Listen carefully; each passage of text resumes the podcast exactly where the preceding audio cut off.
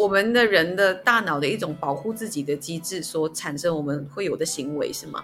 嗯，可以说是一种次人格的保护者。这个次人格不是人格分裂的那种，是我们为了要生存而形成的一种保护机制。很多时候是会极端的，所以极端的时候反而变成另外一个施暴者了。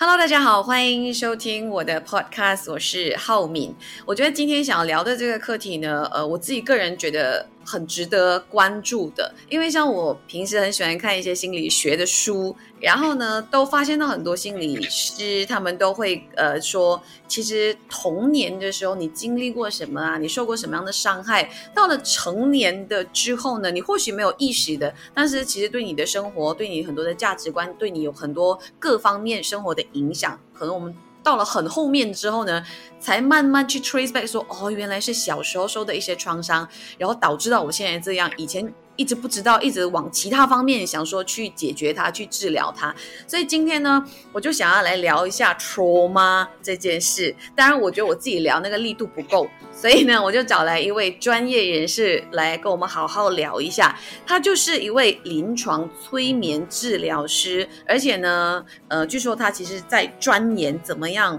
去做一些创伤导向的催眠治疗。我们要欢迎 Hero。嗨，大家好，我是 Hero。所以 Hero 就是临床催眠治疗师嘛？对。关于创伤导向催眠治疗，这个真的是你近期一直在钻研，或者是觉得很重要的一块，来帮你的呃所谓个案在做好治疗的过程。是的，就是我在这行差不多已经超过十年了嘛，所以我一开始也是处理症状，就是一些情绪问题的症状、心理状况的症状。到后来我发现，哎，无法突破啊，很多阻碍。而这些阻碍后来我慢慢的发现，原来它是有名字的，就叫做创伤。嗯，就好像刚才我讲的，我们一直找不到它的源头其实在哪里，然后可能就往的不对的方向去处理，可能它暂时可以呃缓解一些情况。但是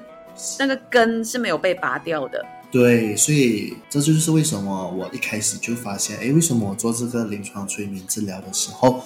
有些很快有改善，有些就一直卡着卡着。我做的东西都一样的啊，为什么他们的效果会有那么大的差别呢？所以我就开始继续的去钻研，然后也去上很多不同的创伤导向的治疗法。后来我就发现到，哦，原来发生了什么事情，这让我的治疗治疗的那个过程变得顺顺遂多了，而且快多，个案不需要花太多的时间，在短期里面他们就可以看到更明显的改善。我觉得创伤这个字对很多人来说，一听到的时候，他们就会想到车祸意外啊，或者是大件事情之后的呃影响，比如说有死亡啊。对生活发生很大的变化那种，其实不一定，对吗？对，其实创伤在我们每天在我们生活中，它都可以静悄悄的发生。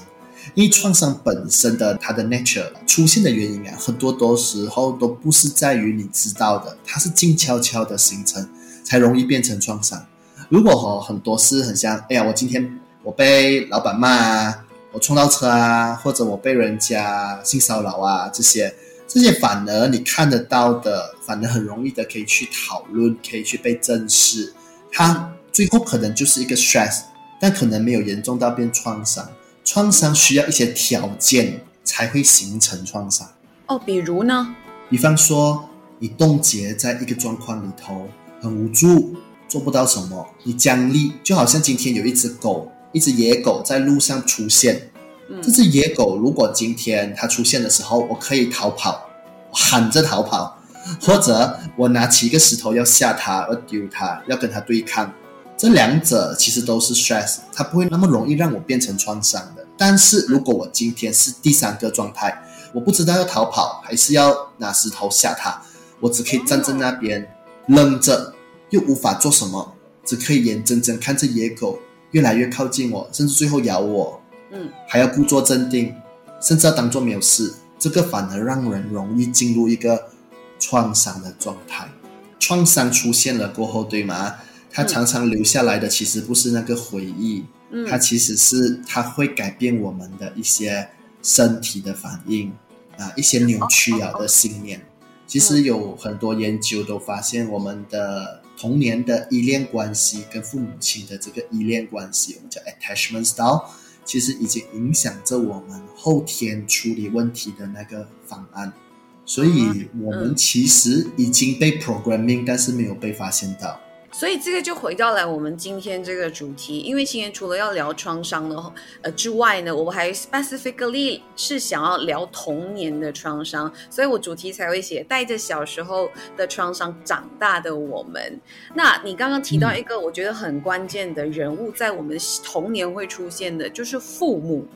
所以有很大的童年创伤，是不是都来自于父母？他可以说是我们的照顾者。因为父母，你会发现到目前的生活很多双薪家庭嘛，现在双薪家庭很多时候就要把孩子放在可能安亲托儿所啊，对，托儿所啊，外公啊，对对，公公婆婆帮忙照顾这样。对对，所以其实孩子他们的依恋关系都跟这些照顾者有很大的关联，他们的应对模式、相处模式都悄悄改变着我们的大脑。这样子其实真正 OK，我来问一个，呃，我不知道有没有这样的数据啦，但是我想问一下，是不是所有人其实多多少少都带有童年创伤长大的？我我说发我接触到的个案，我都发现他们都有不同类别的这些创伤，因为创伤其实简单来说就是一个本来说应该已经是过去了的 stress，但这个压力继续的。出现在你今天的生活，形成各个层面的问题，它就像是一种过不去的 stress 哦，就是创伤。嗯，你遇到的个案有很多，可能都是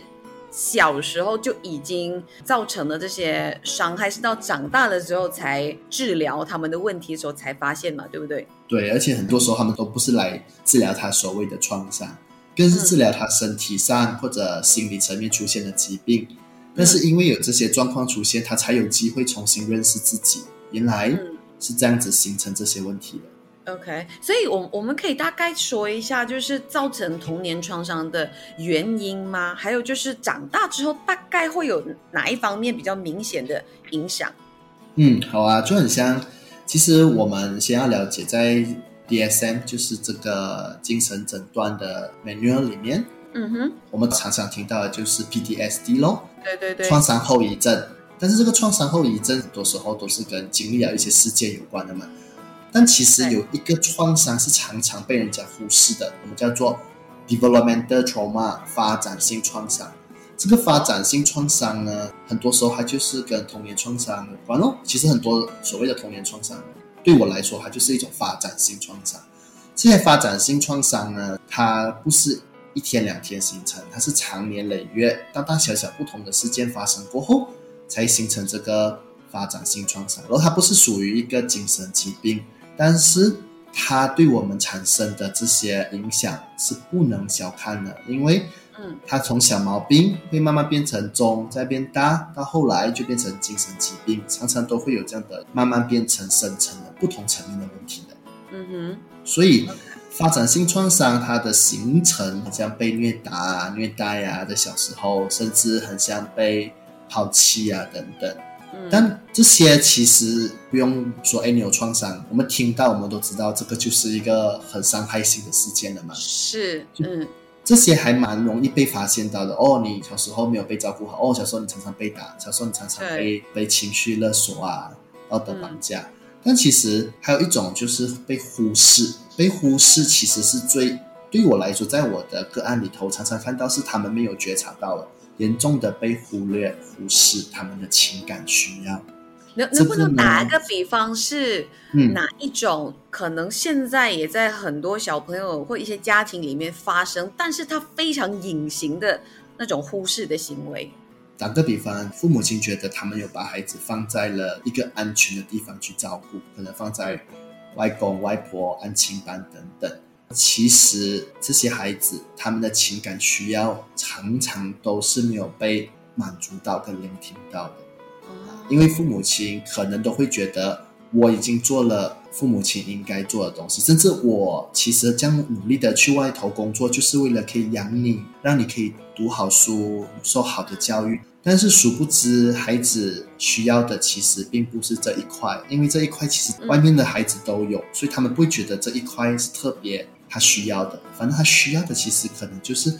父母亲的聆听陪伴，然后往往这些东西呢，孩子他们都没有办法得到，没有得到还没有关系，但是他们又觉得父母亲真的是辛苦，所以他们就把这些生活中的挫折感啊、不好受的感觉啊，当成都是自己应该要去吞下去的东西，变成是一种自我谴责，很多时候。为什么我那么弱？为什么我那么的不感恩？为什么我那么的 demanding？为什么我那么的不知足？他们会怪自己哦，最后他们觉得是自己有问题，不是父母亲，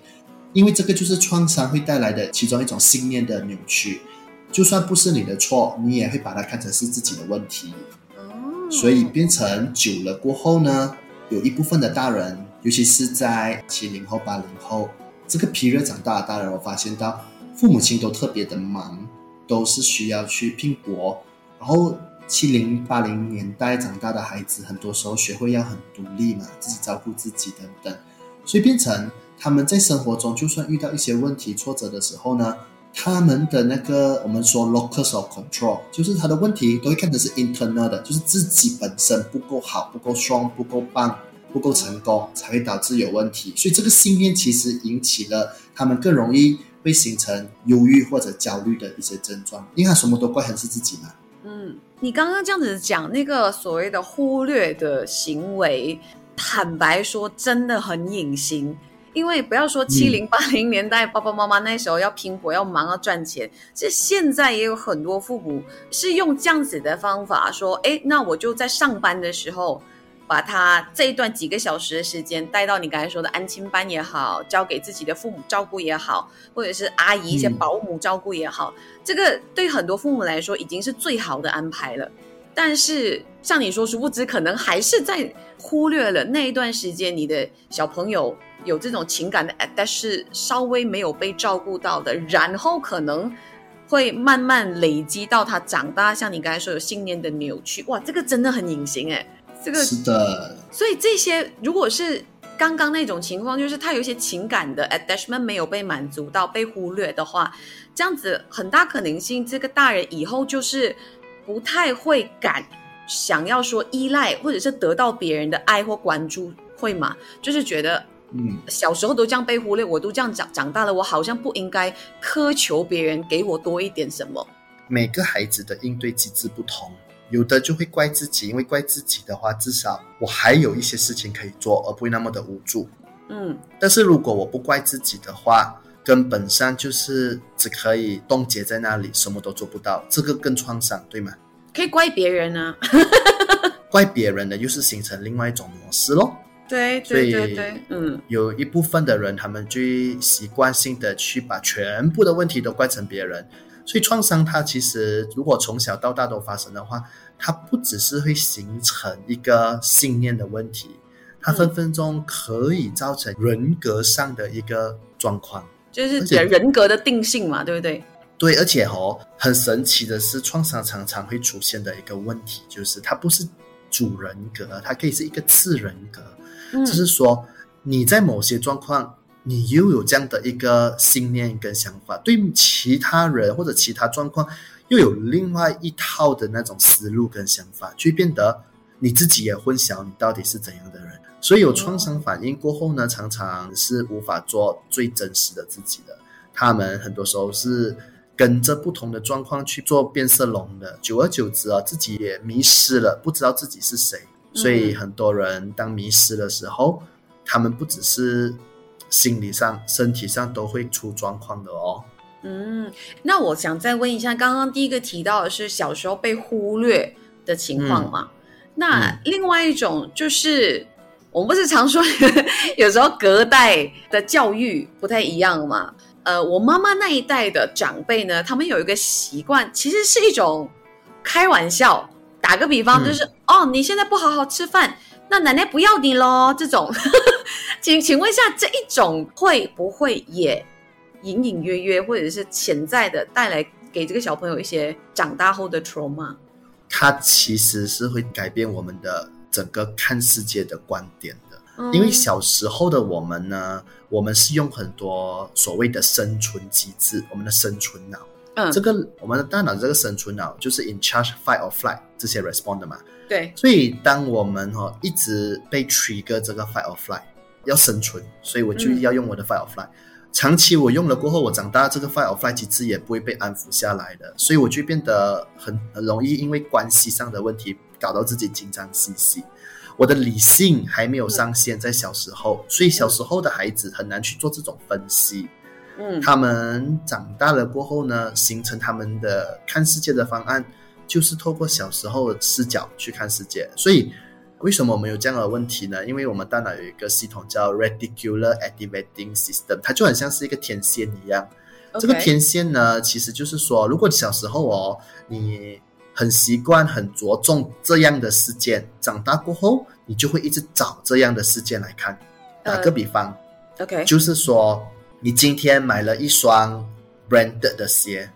你之前是不会看到有人穿这双鞋的，但因为你现在在乎这个鞋子了，你现在看到路上都很多人跟你穿一模一样的鞋子，嗯。所以一样的道理，如果你小时候因为我们的照顾者他一直让我们在乎是否被抛弃，是否被抛弃，我长大过后，我特别在乎的东西就是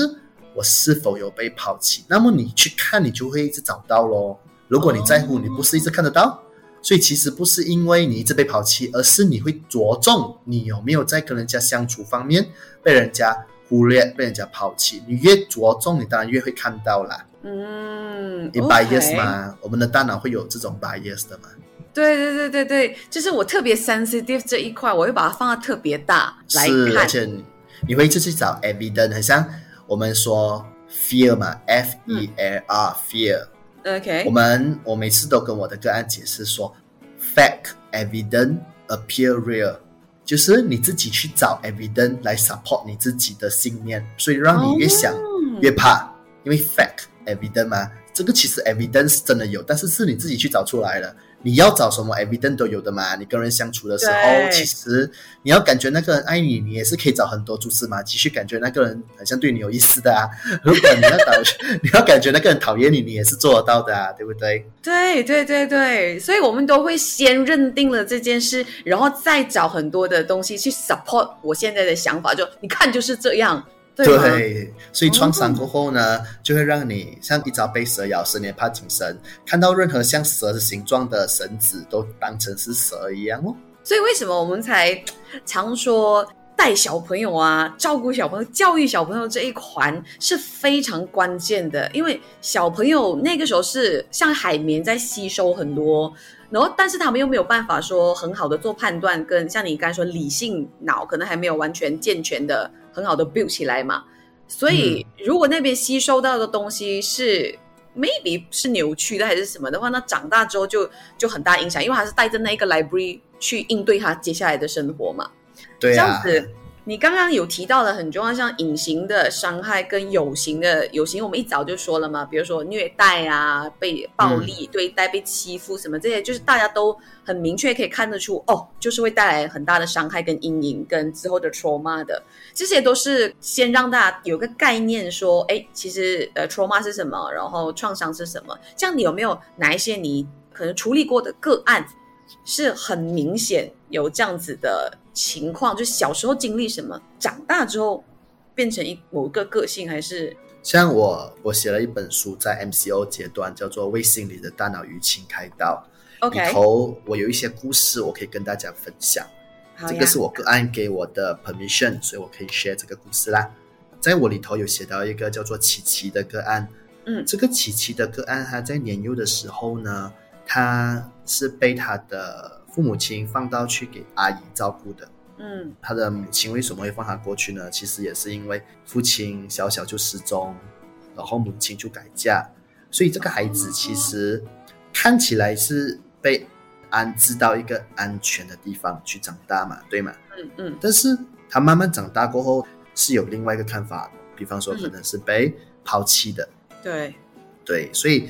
这孩子在他成长过程里头呢，他的阿姨是他唯一的照顾者嘛，因为他的姨丈其实也没有什么在顾他，都是他阿姨在顾他。但是他的阿姨其实对他是有很多的所谓的情绪上的勒索，这样就告诉他、你都没有人要你呀、我要你，你已经是很幸福啊。如果我都不要照顾你，没有人会要你了的。所以他一直都被看成就是说我一定要做好东西，我做好东西的话，我就会被要。如果我无法满足别人，我就会被抛弃。所以他对他的这个阿姨的话，基本上你可以想象，一方面又很需要这个阿姨，因为他只有这个阿姨嘛，这个世界里头，嗯，但是他又一直要承受这个阿姨的伤害，所以大脑其实就出现一种机制，就是让他去模糊掉阿姨对他的伤害，然后让他可以继续生存在这个空间里头。明白。所以大脑其实很聪明的，它为了要让你生存，它会让你忘记掉你的伤害，让你明天早上醒来又没有事情，这样继续跟他相处。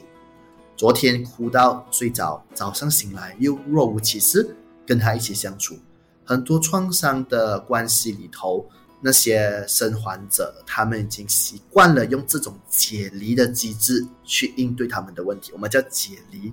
解离就是说。好像是一个麻醉剂，好像喝醉酒一样的这个 effect，让你痛苦，可是又当做很像抽离开来了，好像你跳脱出来了，所以你就可以继续在那个受伤害的环境继续生活，继续的从这个施暴者身上得到爱，所以这种 familiar 的感觉，这种感受会让你长大过后呢，你会再找回一个这样的感情，这样的状态。去感觉到被爱，可是又会被伤害。哎，对耶，这个其实是我后来才发现到，原来人有这样的倾向。我一直以为说，哎，小时候受过这样子的伤害，长大以为一定会往反方向去，但是我现在才知道，原来不是的嘞。像你刚才说，会去找一个熟悉感。所以他们说，为什么很多人爱渣男，就一直找渣男，就是因为讲什么被伤害，但是熟悉，我就是一直会吸引到类似的人来伤害我，去找到可能会被爱的一种方式。对我常常就会看到有很多个案，他们表面上看起来哎是很不幸，一直遇到渣男，但是往深看，他就会发现那个渣男其实有很多他成长过程里头照顾者的影子。哦，所以他理性层面是知道这个人是不可以继续了的，但是他的内心里头想要去征服，嗯，就好像是一种我们的潜意识要把我们带你回到同一个战场，然后让你可以这一次打赢仗。但我很少看过有个案是赢着回来的，没有，都是打败仗回来的。对，我大部分看到，其实可以可以说九十八先吧，都是打败仗。否则就是他们让对方顺从自己，而对方就开始出问题。OK，所以你刚刚提到琪琪这个个案，就是他长大之后也是一直这样，一直会去找到会伤害到他的人。嗯，而且可是他重点，他来找我不是因为这个感情上的问题哦，是他出现很多身体上的不适感，就是他会有很多所谓自律神经失调的症状，这里不舒服，那里不舒服等等。他发现他在生活中，他一直要去告诉别人他不舒服，他失眠，他心悸，他焦虑，他一直要跟身边的人说。可是哦，没有人可以了解到他的痛，所以他大家都会觉得，哎呀，你不要想这么多啦，没有事的啦，什么之类的。反正他就觉得没有人理解他，他就更要说，他更要说，别人就开始会回避他，他就觉得好像被人家。抛弃的感觉，因为没有人要去帮他，所以他就很像是一直在去触碰别人的底线，一直要去 challenge 别人，一直要别人去听他说。所以他释放情绪的方法是要去找一个很像拯救者的人出现，但他都是发现却一直的在被抛弃，被人家很像拒绝来往，或者不要再听他说话，他就回到那种小时候那种痛的感觉。所以整个状况就一直重复他的那种身心不舒服的问题。越来越严重，越来越严重。然后我去做他的大脑的那个脑波扫描的时候，就发现到他是充满不安、焦虑的一个状况。所以在感情上，他也出现类似的问题。他很容易发脾气，很容易激动，所以常常呢，在感情上呢，也很有那种控制欲，要别人去顺从他，甚至他也会做他阿姨做的方法，做一样的事情。对，这个也是另外一个，我我也是有被，就是啊，就是 surprise 到的，不只是自己曾经受害过，像我刚才说，我以为就是你知道这个是伤害别人的行为，你会说不要长大，我不要成为这个人。可是原来我们很容易被吸引去成为曾经的加害者的那个行为。可是为什么会这样子哈？像琪琪的 case 的话呢，去跟他做这个所谓的创伤治疗的时候，我有探索到，他这个创伤对他带来的一个保护模式，就是他出现了一个掌控者这样的角色，这个就好像是一个可以让他突破那个创伤的方法，所以他在工作上或感情上都一直要保持着强者的角色，因为只要这样子做的话，他就不会感觉到那么容易的被人家忽视，所以他要一直要被看到。要被人家关注，要被人照顾，嗯，宁愿我负天下人，而不让天下人负我。所以他这个是很有意识的，知道说我小时候是被欺负的那一个人，所以我现在要保护我自己的方式就是扮演欺负别人的这个人。他这个是他有意识到的吗？他本来没有意识到，我们在探索的时候，他就慢慢觉察到，诶，原来还有这个部分，因为他慢慢成为了。他不想成为的样子，他这个是我们的人的大脑的一种保护自己的机制所产生，我们会有的行为是吗？嗯，可以说是一种创伤过后会形成的。从我的术语里头，我们叫做很像是一个次人格的保护者。这个次人格不是人格分裂的那种，是我们为了要生存而形成的一种保护机制，让自己常常有这个主控权、掌控权。才让自己感觉到不会那么容易被人家这样抛弃啊，看不到啊，所以这个是保护机制，反而很多时候是会极端的，它不是会刚刚好，它是极端，所以极端的时候反而变成另外一个施暴者了。哦，OK，确实，因为我我近期有在看一些呃电视剧，然后有说到青少年的一些个案嘛。然后说他们年轻的时候叛逆期，有很多说小朋友啊，这个时候就做很多的坏事啊，然后伤害别人啊，然后追溯回去的时候，都发现到他们可能更小的时候其实都是受害者，就是所谓的加害者，其实他们都是从受害者转变成加害者的。这个说法其实是非常准确的吗？还是说其实有一些加害者纯粹就是小时候也没有受过伤，长大之后就是会有一些呃呃，就是扭曲的信念？常常我其实看到都是有这个这个原生家庭的这种关系，那种我们叫做戏剧三角形发生，它是一代一代传下来的角色。那个角色其实不应该定义在我们身上，但是因为我们是所谓的局内人呢，当你在创伤的状况，你局内人你是没有觉察到自己有一些状况的，都是局外人看到很清楚。哎呦，这么他这样像他的谁？这么他将像他的爸爸？都是有在说这些话，但是自己就会很不愿意去接受，所以其实我很少看到是突然间变成，通常都是他们原生家庭的那个戏剧三角关系，慢慢导致一代一代的创伤。所以当传了几代过后，到眼前的个案的时候，已经是千疮百孔这样子的一个很受伤的一个状态。所以要他突然间改变。